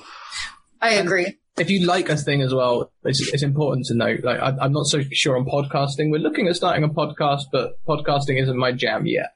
But streaming, at least, there are so many ways you can support streams you like for free. Just takes you about a minute. One, turn up. Even if you can't be there, just turn up. Leave your computer on. Leave your phone on somewhere plugged in. Lurk, you know. It boosts that viewer number. It gets more people along. Second, participate in chat. Now, that does involve you being there. Participate in chat because that gets people talking. You know, and the more people talk, the more people stick around. Next, usually when a show goes live, there'll be a tweet. Like today, we've got the 5-minute warning tweet and everything. Retweet it. Retweet that shit, you know? Spread the love for the accounts you like. And, then the world is your oyster. The more you want to support, the more you can do. You know, like if you want to go and write your own tweet about it, maybe quoting the tweet, do that too. You want to go and write a blog about how this story arc has affected you recently and how much you love it. Great! If you really want to help me as a DM, tell me the things that you loved and hated the most, because I will take those things. I will dissect them. I will re-engineer them and find the best bits and put them somewhere else, and I'll come back bigger, stronger, better. You know. What I think there's a misconception when you go. So my degree's in business with a specialty in marketing. Now that we're having a marketing conversation, excellent. There is a misconception, I think, when it comes to networking, where we think networking is shake a hand here, introduce myself, and pass off a business card. That is not networking, okay? That's called selling yourself, and there's a place for that. But real networking is about a mutual agreement between two people. I give and you give. And it's what we do as content creators with our audience. And ideally, when our audience then starts, hopefully your own stream or your thing, we become your audience.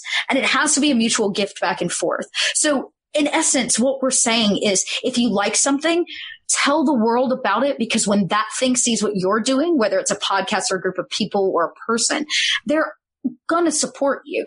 The online tabletop community is one of the most open and impressive communities I've ever been a part of. Okay. Mm-hmm. The tabletop RPG community is amazing. I mean, even authors, if it's incredible. It's crazy insane. Yeah. It's incredible. So make yourself a part of it. And being a part of it doesn't just mean showing up and watching. Now, if you just want to be hands off, that's fine. But if you're really wanting to launch a channel or you're going to want to do something, realize that those other people didn't start and it just blew up one day. They had people that shared their information and then shared back in return. That's real networking. That's really creating a network for one another. The internet is built off a network. It doesn't just send a signal one way. It has to send it back. It's the only way it works, right? It's the only way it works. So those signals have to constantly coming and going from the people that consume and the people that create. And ideally, when we switch places, we become the consumer and the viewer, and then the viewer and the consumer. But share, tell the world, blast it. And don't be afraid to blast your own stuff. I struggled a lot when I started with that, about really, especially my Twitter, talking about myself and what it was I was doing, and realizing it took me a long time to realize that it's not about what I'm doing. It's about what I'm giving to everybody else. the shows, my time, the content, the one-shots, the opportunity to play. So when every time I shout and I begin to have that fear of doubt in my head about like, oh, how do I promote myself? I'm not promoting myself. I'm promoting an opportunity for you to be a viewer, for you to be in a game, for you to come watch entertainment. And I think sometimes when we change our mindset, we change everything. Yeah. Is it the right time to check the chat room for some additional Q&A? There was one question I thought was really applicable. Rim tossed it out. Let's see if I can find it. Question. Besides players, viewers, and dungeon masters, what are some other skills/jobs that people can focus on to get their foot in the door of RPG broadcasting? And to back it up, what behind-the-scenes work needs to be done that viewers don't know about? Ooh. Oh, my lordy. Can I tell you things about this? Okay, first of all, don't rely on these. I know you can buy sleeping cans. I do it, and I do it for my own stream, but I do everything. There is so much stuff that I'm trying to learn to hand off to other people because I have no time. I have no time. None. From uploading videos to YouTube, to taking videos off of Twitch that I've got a record from, storage, because you know what? I've done enough one-shots now that my 3 terabyte hard drive's nearly full. There's so much stuff that you can just outsource to other people. And stuff which are super simple. Like, I mean, I was talking about promotion. I'm trying to be as active as I can be on Facebook and Twitter. And I see a platform which seems interesting to self-promote apparently is not appreciated, but Reddit. Reddit is like, for a direct example for me, all those platforms I'm promoting on took so much energy, and I wanted to do it a bit on Reddit also, and that's where I ran out. I ran out of energy. I'm like, I don't. I find Reddit sucks my energy. It doesn't give me energy. I only participate in social medias that give me energy. I don't Facebook very well because I find that it sucks my energy. I definitely don't Reddit because that is also a black hole. Okay, you can't be all things to all people, which means you can't be on all platforms. No, but I guess maybe I misunderstood the question, but what I thought was, oh, can someone support or get involved in an existing show? So, for instance, in my case, not even being a community manager, but volunteering to talking about my show in any fashion on Reddit, to name a specific platform. Oh, I see what you're saying. Yeah, so building a group of people that are like cheerleaders. Yeah. So I'm finding, like I said, I don't use Reddit, so I don't know anything about it, but I find that Discord is that way. There are a few people right here in chat that I would consider to be, I call them part of my Little Red Dot army. They're my cheerleaders. They keep my Discord going on the days when I'm quiet. When I was away at Gen Con, they were still chatting, and those are the people that hopefully are there because they like my content and they like me, and they like the people that circle and around and encompass the work that I do. And so I think that that is one way, is to become what we consider a moderator on either our social media or in the live stream or in your Discords. Those people are imperative because they're not just another person that's leading. They're a participant. They really are that cheerleader, the person on the sidelines that is really holding the foundation up. So that is one way, is to be a moderator, like you're talking about, and be somebody that helps tell other people about the stream or about the show. Because you cannot really hire, it's not the right word, because we do something, even if we had the money, but even if I had the money, hiring someone to do this kind of going in the community, it can be on any platform, in any forum, but yeah, cheerleading, as you are saying, that's such a gigantic help. I mean, it's like doubling my me or any show's presence online. I mean, it's just me right now in my case. Some other case, more people are more lucky, but yeah, that's the thing you can definitely help. I mean, then you can go into helping in editing or God knows what, proofreading. I think I was about to say writing. So many people have blogs and websites. Like, I think about somebody like ERP, they have an entire team that's just writers. It just puts content on the blog and the Patreon. Maybe you're not so interested in streaming, but you still want to be involved in the community. Are you a great writer? Because we need more great writers. We need more of them. There's moderation. So for some of the larger chat groups, especially if you become a fan of some of them, when you've got hundreds or 200 messages flowing at a time, having a moderator that's not the person running the game is important. That, of course, that's way farther down the line, but that's another role and job that I find a lot of people get a lot of joy out of, and connect some with a lot of people, so that if you are starting your own stream, you now have a real network to kind of pull from. And as you were saying, the community is amazing. I mean, if you do a show, but even if you support a show, you're gonna be in touch so fast with authors, fans, a number of people, and people just come to you with projects, and I mean, it's just great. Yeah. It's the only community I've ever been in where, like, how'd you put it? We're not. So me and Chelsea. Let's take me and Chelsea as a prime example. Me and Chelsea. Chelsea is more of a variety streamer, but we both stream TTRPGs. Now, from a business standpoint, we are rivals. No, not in the TTRPG community. Not at all. This is the first community I've ever been in where people who produce the same content help each other. When one person does well, we all do well. We all share that, and it just builds us all up. It's because when I convert somebody that has never seen tabletop RPG before to a tabletop RPG enthusiast or consumer, now they're also a consumer for Scratticus and Rim's writing and Encounter Roleplay and your podcast, because what you've done is you planted a seed that's now growing that we're all going to nourish and benefit from. So to think and take it from somebody that has worked in nonprofit arts for a long time, there's this strange thing that happens where it's like, whoa, those are our patrons. They're the patrons of the museum. They can't be patrons of XYZ museum because then they're not going to give us money. But what that does is it isolates us and it separates a community that really needs to be uplifting one another and say, well, but now they like to go to art museums, so now they're going to come to your art museum, right? It is the exact same principle. When Scrat brings new people that have never played before and gives them an opportunity to do it, he is creating new community members, new viewers, new content creators, new players, new GMs, new game designers, all these things we need for a sustainable community. And the more people we have, the stronger we are. It's amazing. I mean, didn't we have a lovely evening in London, Scrat? I mean, it was great. That's a story. I mean, okay, I'm plugging my show. I'm hoping to have a lot of people interested in my next episode. Satine Phoenix, Ruti Rutenberg from Maze Arcana coming to London. How did that happen? Someone called David Shepherd, I hope I pronounced his name right, who is very engaged in the community. I found out much later. He runs a forum called The Piazza. Look at me, I'm happy to plug him and anyone.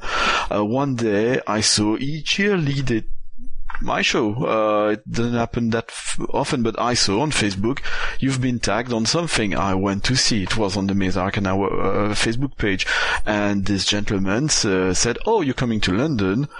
You should meet Kalum from the Erase podcast for an interview." Telling that to Satine Phoenix and Ruti Rutenberg. This gentleman has got a lot of credit with them because he's been a cheerleader for their own show for a long time. He's really engaged in the community, so they took him seriously. So suddenly Maze Arcana tell me, "Oh, we're coming to London. Could you interview us?" I said, "Yeah, sure. Do you want me to help you with something else?" "Oh, yeah, we don't know stuff." Well, I put them in touch with a role-playing club. Then we had a charity event. Then I invited other shows.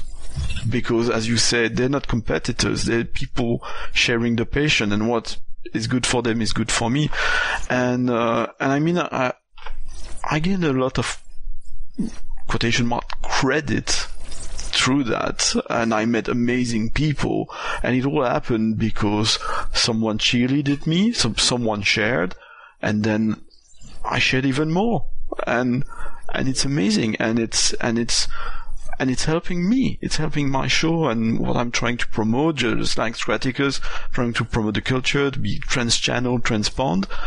And yeah, it's give and you get back. Mm-hmm. That's so true. And if you true. And it's very fast. If you're giving and you get back and you notice a few people who don't give back, well, you don't want to be mean, but you do it once, twice, three times. And as you said with the non-profit museums, they're going to end up isolated because at some point you're like, okay, I need to pick 4 players for my game. Each player is going to be from a different show and they can plug their show. Well, they're going to end up being the 5th all the time, and because you cannot do everything for everyone all the time. So they just drop off your rotation, and it's very sad, but they're only hurting themselves. I mean, I'm not thinking of someone in particular, but that's the way things go. And be nice. Oh God, be so nice. Just love everyone. Before I came into this online tabletop community, I come from a background of being a festival goer and a burner. So if you guys know what Burning Man is, that's kind of my vibe. Those are my people, and my tribe. And there's a mindset there that makes it work, which is you're just nice to everybody. Like, how hard is it to just be kind to people and share and live this non-commodified lifestyle and all of these things? And yes, it's very hippy dippy in theory. I'll give you that. Okay. But what it taught me is that when you come into a community like this, that you can apply so many of those same rules to creating with people and making content with people and being part of a true community in the truest sense of the word. And when you give, they will give back.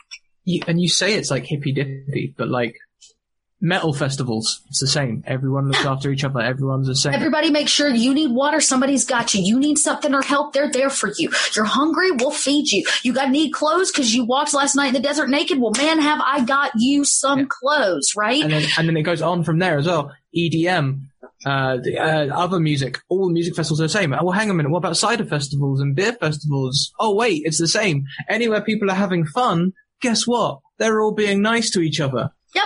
Where don't people be nice to each other, and where do people hate being? Factories, offices. Is that fair? Yeah.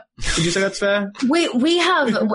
I'm not quite at the point where I can really call it my job, though. I'm getting there. I have really high aspirations, but even to be able to get paid, even somewhat, to do what it is that I do, is such a blessing. And like the god, like the fate, like the die gods have rolled in my favor, to allow me to do this kind of thing and to have people that want to see me do it and want to participate with me.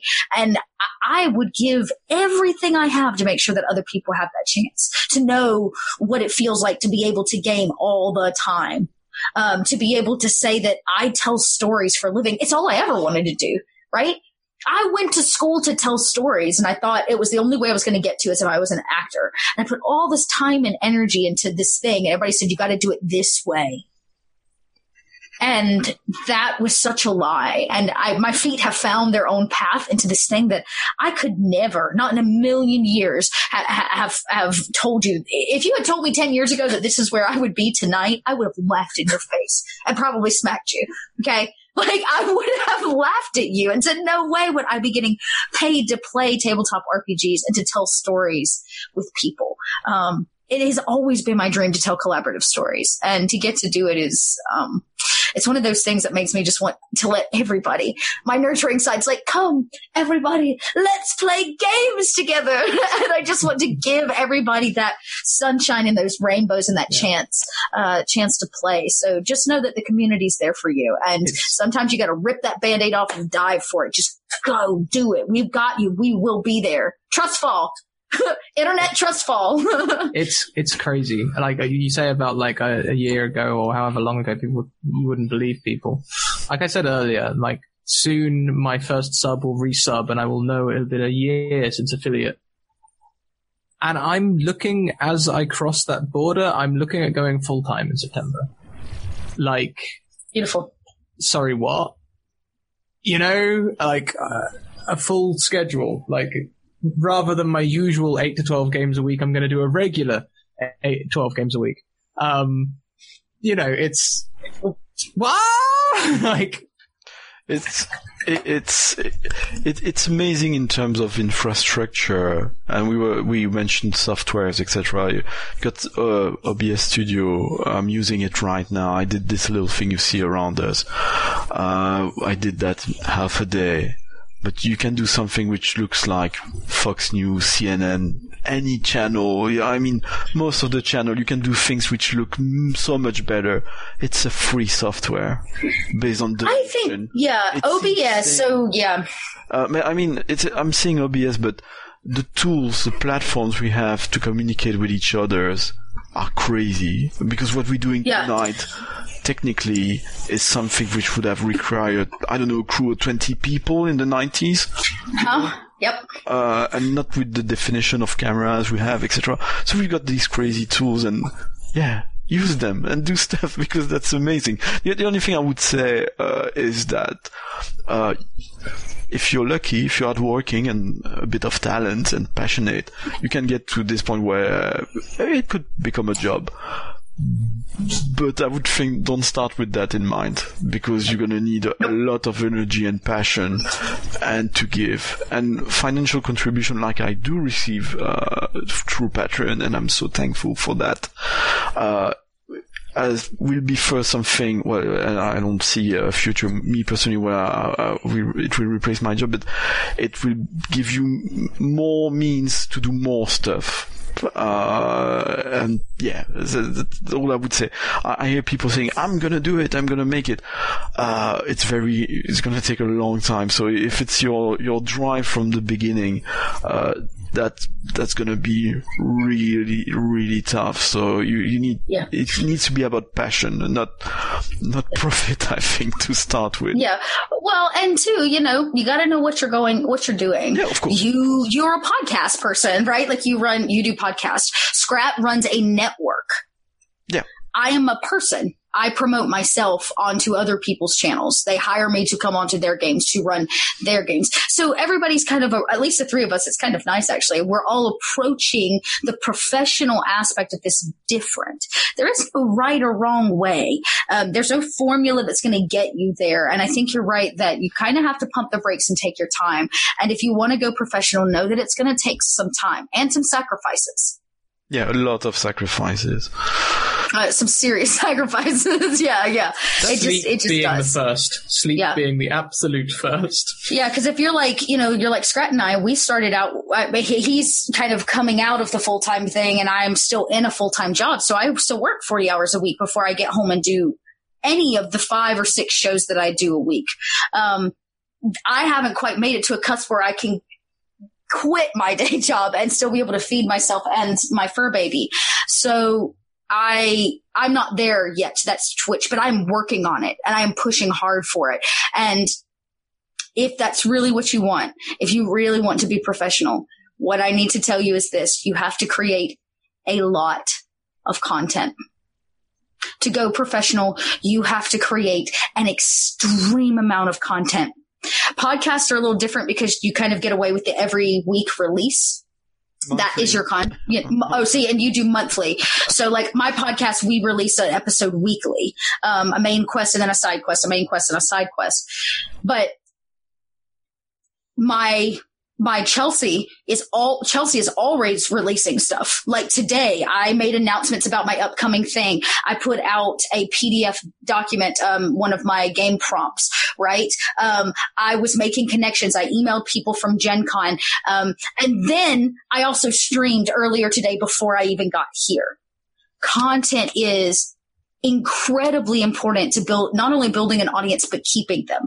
They're there to consume. That's why we're called consumers. So if you don't have anything for them to eat and to take in and to consume, then they're going to go somewhere else to get their consumption. Yeah, it's content and consistency. So there's also another advice I've got for podcasters. Weekly, it's quite challenging. I mean, if you do it, it's better for audience, etc., and iTunes ratings and this sort of things. But it's better to have a monthly show which is released each month on time, consistently, than hemming for bi-weekly or weekly and missing a week every now and then on a regular basis, because that's something which doesn't go very well with your audience, as far as I know. And never ever think it gets easier either. Like I'm moving.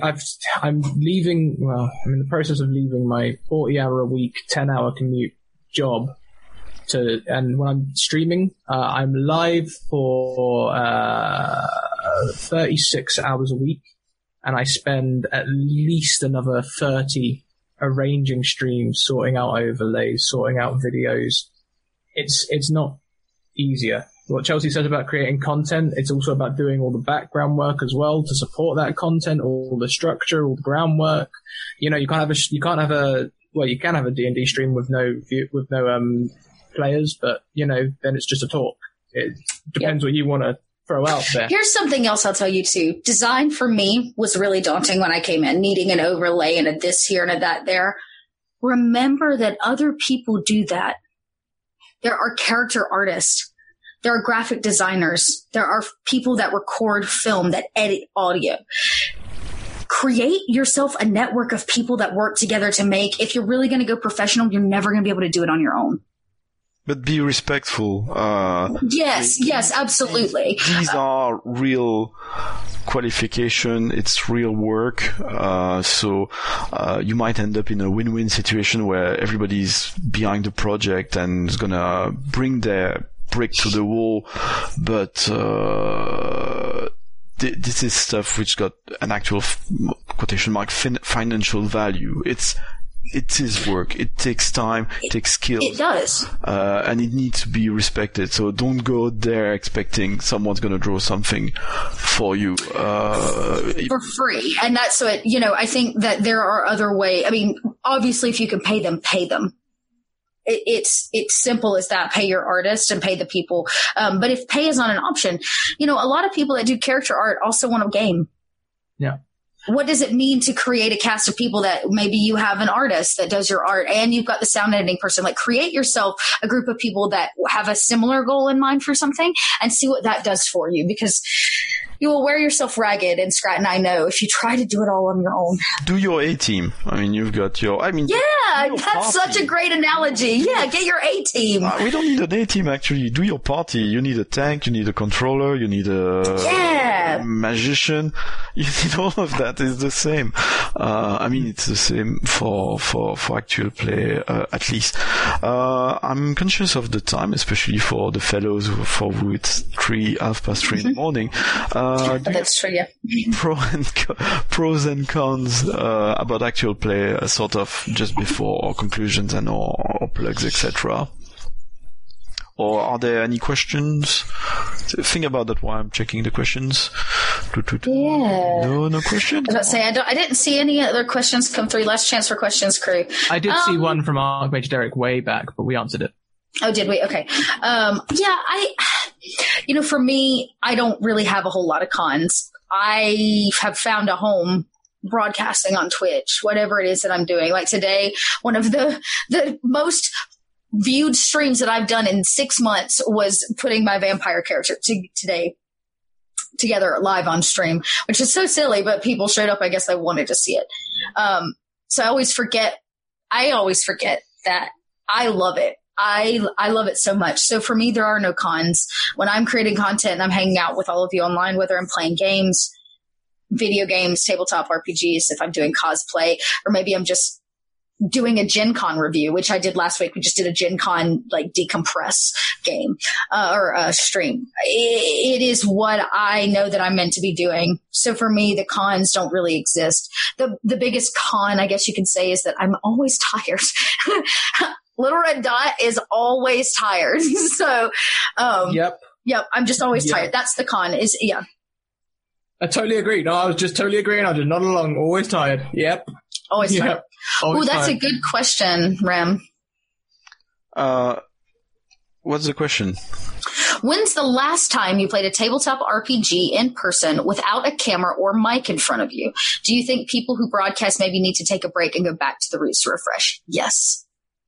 My podcast, obviously we play IRL, with mics in front of us, and around a table, but you know, at Gen Con, which was just this past weekend, I played a game around a table with a group of people without mics, without an audience, and for the first time in a long time. And it was so refreshing. I had a freaking blast, just as much fun as I do on camera, which is how I know that I'm doing really what I'm supposed to be doing. For me, though, that question goes in a completely different direction. It's not about just doing it. It's not about, oh, do you think you should grab some dice and go and play? Well, you know what? I live in the countryside. I did the factory. Like I say, it took 6 months to get a group, and then we didn't work. I don't have that opportunity. So for me, this is a gateway into being actually able to play anyway. The channel I'm running is the way that I can play. And you know what? As we go into this more and more, maybe we'll start putting budget aside to come and do things like Gen Con and stuff. But at the moment, that's a flight over to America. We'll probably be going to Dragon Meat later this year. I think there's another one going on in October, which... What do you mean, probably? You are coming to Dragon Meat. There's no question about that. Going to Dragon Meat. I got no. Big project for you. Ooh. Some projects involving maybe some live streaming. That would be a first and something quite nice. It's definitely interesting. Take it from somebody who, I did that in IRL game that we mic'd and streamed from Gen Con this year. That was a special cookie. Yep. Yeah. It's a lot of tech. Yep. We got good technicians. That would be a cross. That's good. Yeah. Cross shows. I think it would involve at least 3, if not 4 shows in the thing. So yeah. I think that's another subject. But because of the podcasting and the network, the RPG Academy Network and Acadacon Online, which was the first attempt this year of having a convention online,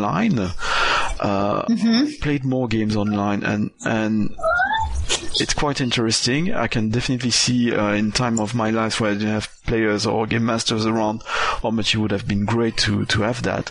And seriously, if people who didn't try it, I recommend trying it, because it's actually much better than you would expect. And I personally think that some things can be not as good, but some other things can be better in an online games in terms of different little things, concentrations, etc. And great. Anything to add, Scrat?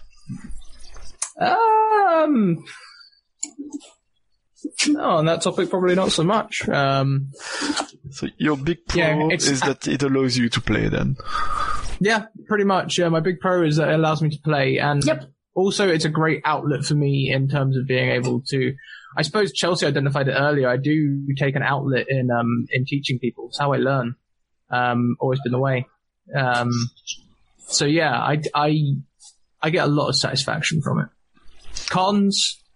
I mean, who needs sleep anyway? But just plug me in the wall. I go for my own pro. My con would be when I do play a game which is not recorded, afterward I'm like, oh, I wish it had been recorded so I could listen back to it, experience it again. But then I'm a podcaster, so even the game I record, I personally feel I should need to edit it, and it's impossible. So if you want to have a go at editing, I got a few games of Mask RPG which you could be your 101, and I would give it away to my patron. Sorry, Little Red. No. So you made me think of something that I'll say, and now I've lost my train of thought. Oh crap! It was my cat's fault. What was it? It was I also had something there. Go for when it. You said that, I botched it.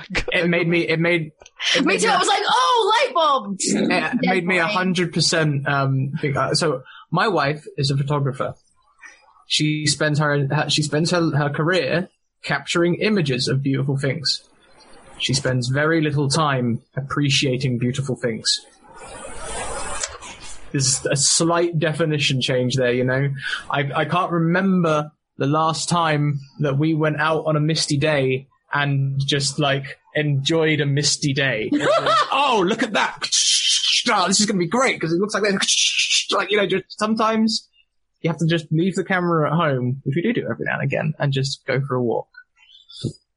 It's less active recording. I mean, it's there, it records, so you don't need to frame it, etc. Well, in the same time, you're right, because when I do record now, I've got a mixing table, etc. I do have the helmet, and I'm looking at the level. So you're actually right with that, but it's not as severe, I would think, photography.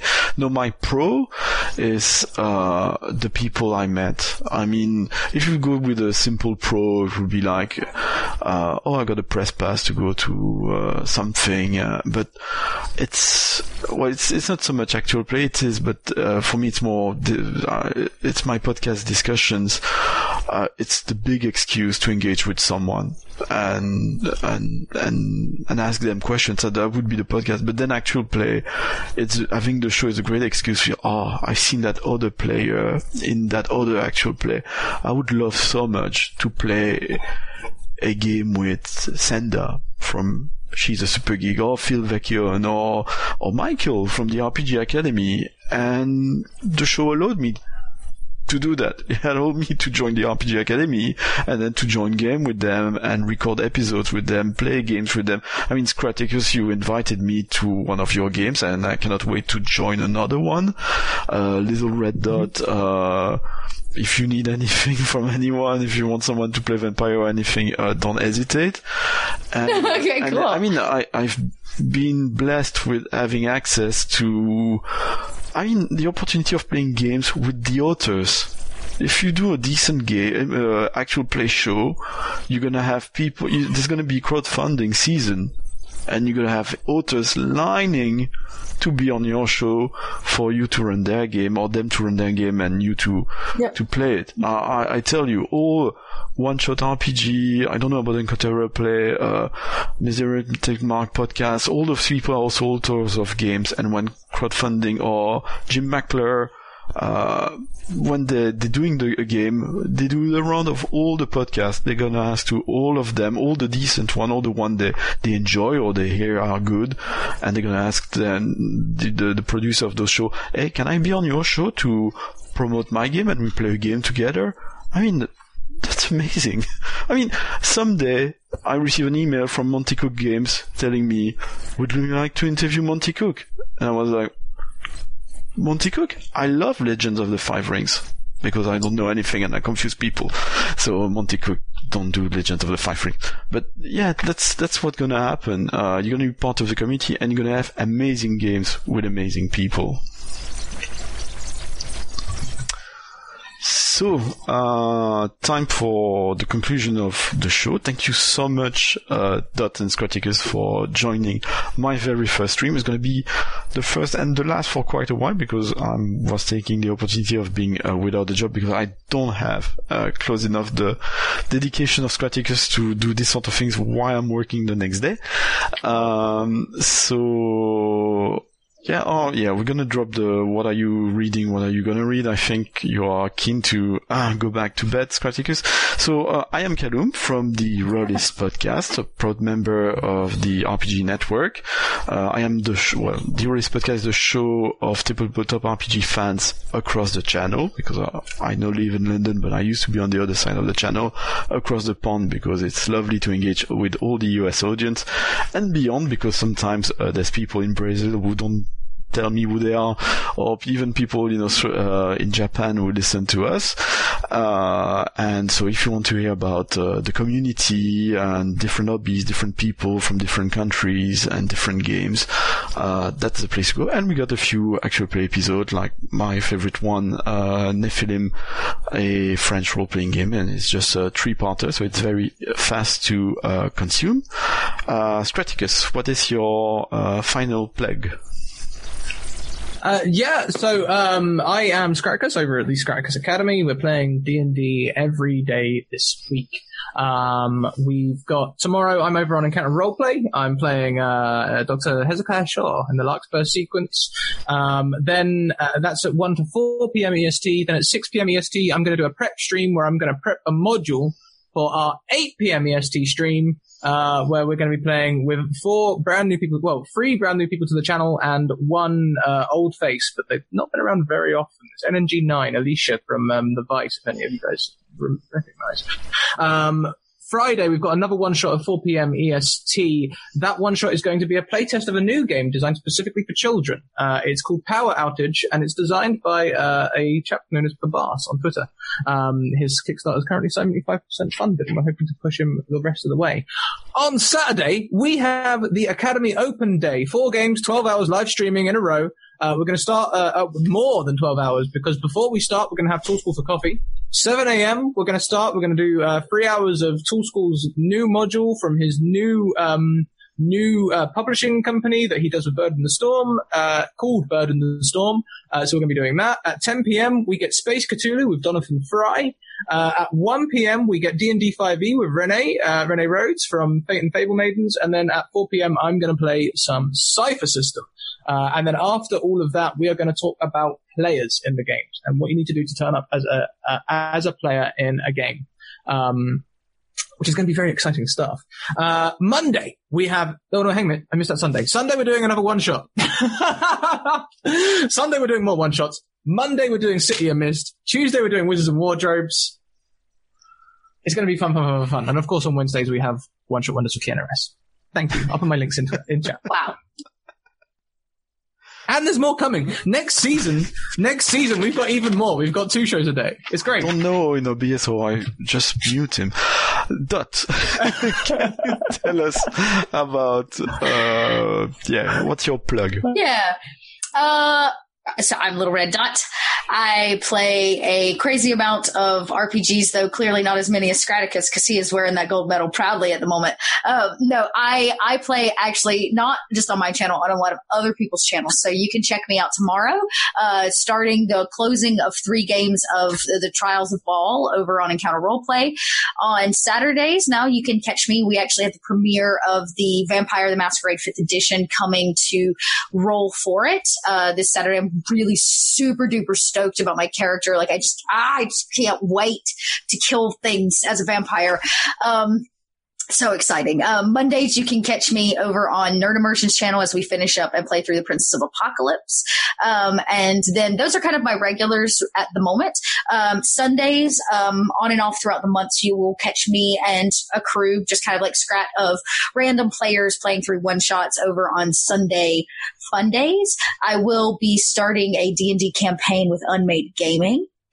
Starting in September. And in September, I'll also be DMing a show on Saturday evenings on the Greyhawks channel. So you can come check me doing hardcore D&D. A lot of you have been asking for that. And I was like, you know what? I ought to give you guys what you're asking for. So, what is that?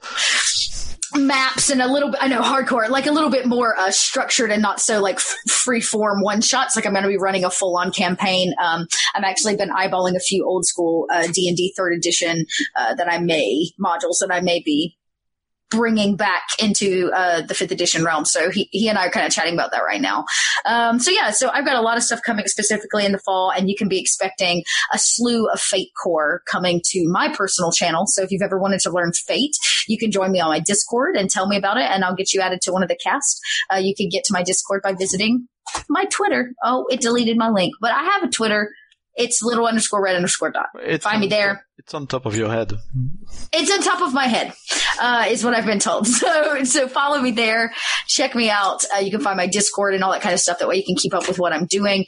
And I've recently, like I said, launched a Patreon, which has been a pretty exciting thing for me because it means I'm now writing a lot more content. And when you become part of the Little Red Dot Army, which all of you that join the Patreon are, you start getting access to all of my writings, my character sheets, and everything that I create for you to use at your own table. So again, that like shared system. So yeah, come out and join me in what I do, which is I eat, sleep, and breathe tabletop RPGs, people. Hell yeah. I forgot to mention that about my own Patreon. At the moment, it's RPG a day, and I'm always keen to find the ideas of doing stuff for the people supporting the show via Patreon.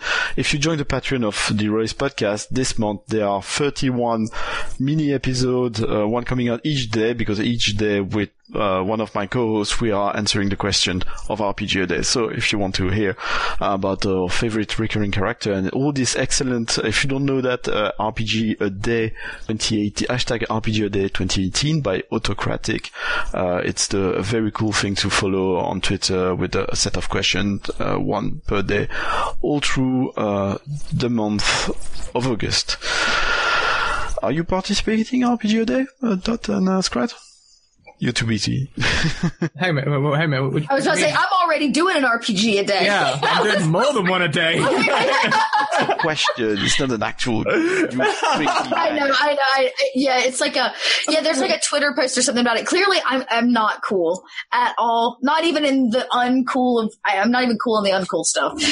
Yeah, I have no idea. I'll have to find that at RPG a day. Yeah, at we're not even nerd cool. With a K. Yeah, it's by one of the gentlemen who wrote the Doctor Who RPG, very fine fellow from the UK.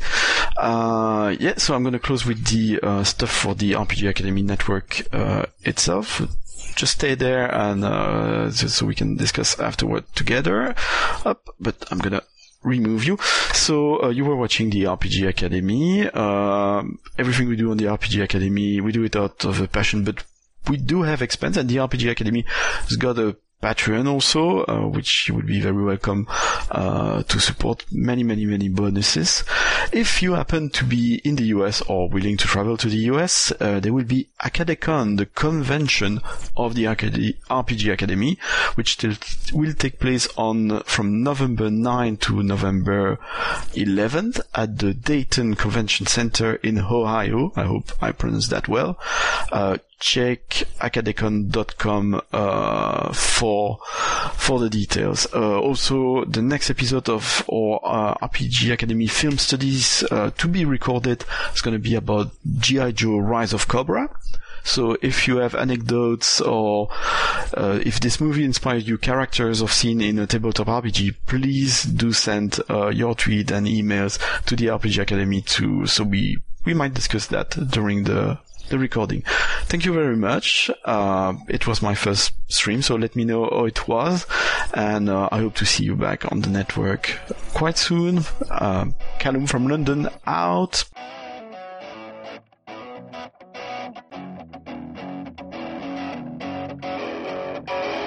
Thanks for listening to the RPG Academy podcast, the flagship program of the RPG Academy Network. If you enjoy what we do here, then please check out therpgacademy.com and visit our site partners for additional entertainment and gaming advice. We do this out of love for the hobby and for you, our fans. The podcast and site content will always be free for you to enjoy and utilize. But we do have expenses related to the show. If you'd like to help out in any way, please visit patreon.com/therpgacademy and check out the rewards we are providing for your monthly pledges. We use all funds that come in to improve the show and give you better content and quality. And if you don't have the coin to spend, don't worry. You can still help us out in many ways. You can subscribe to our show on iTunes and/or Stitcher Radio. You can leave us a 5-star review. Also, if you clear your cookies and you visit Amazon or the Drive-Thru RPG site through our portal, we get a small percentage of what you pay, and it doesn't cost you anything extra. Just like any RPG, our site works best with open lines of communication. We love talking with our listeners about everything. Please contact us with any questions, concerns, and comments that you have. We also love to hear feedback and experiences from your own games. You can email us via podcast@therpgacademy.com and reach us on social media, such as Facebook and Google Plus @therpgacademy. But Twitter is usually the fastest way to reach us. You can find my favorite co-host, The Caleb G, @TheCalebG. And you can find my favorite co-host, Michael, @TheRPGAcademy. Thanks for listening, and as always, if you're having fun, you're doing it right.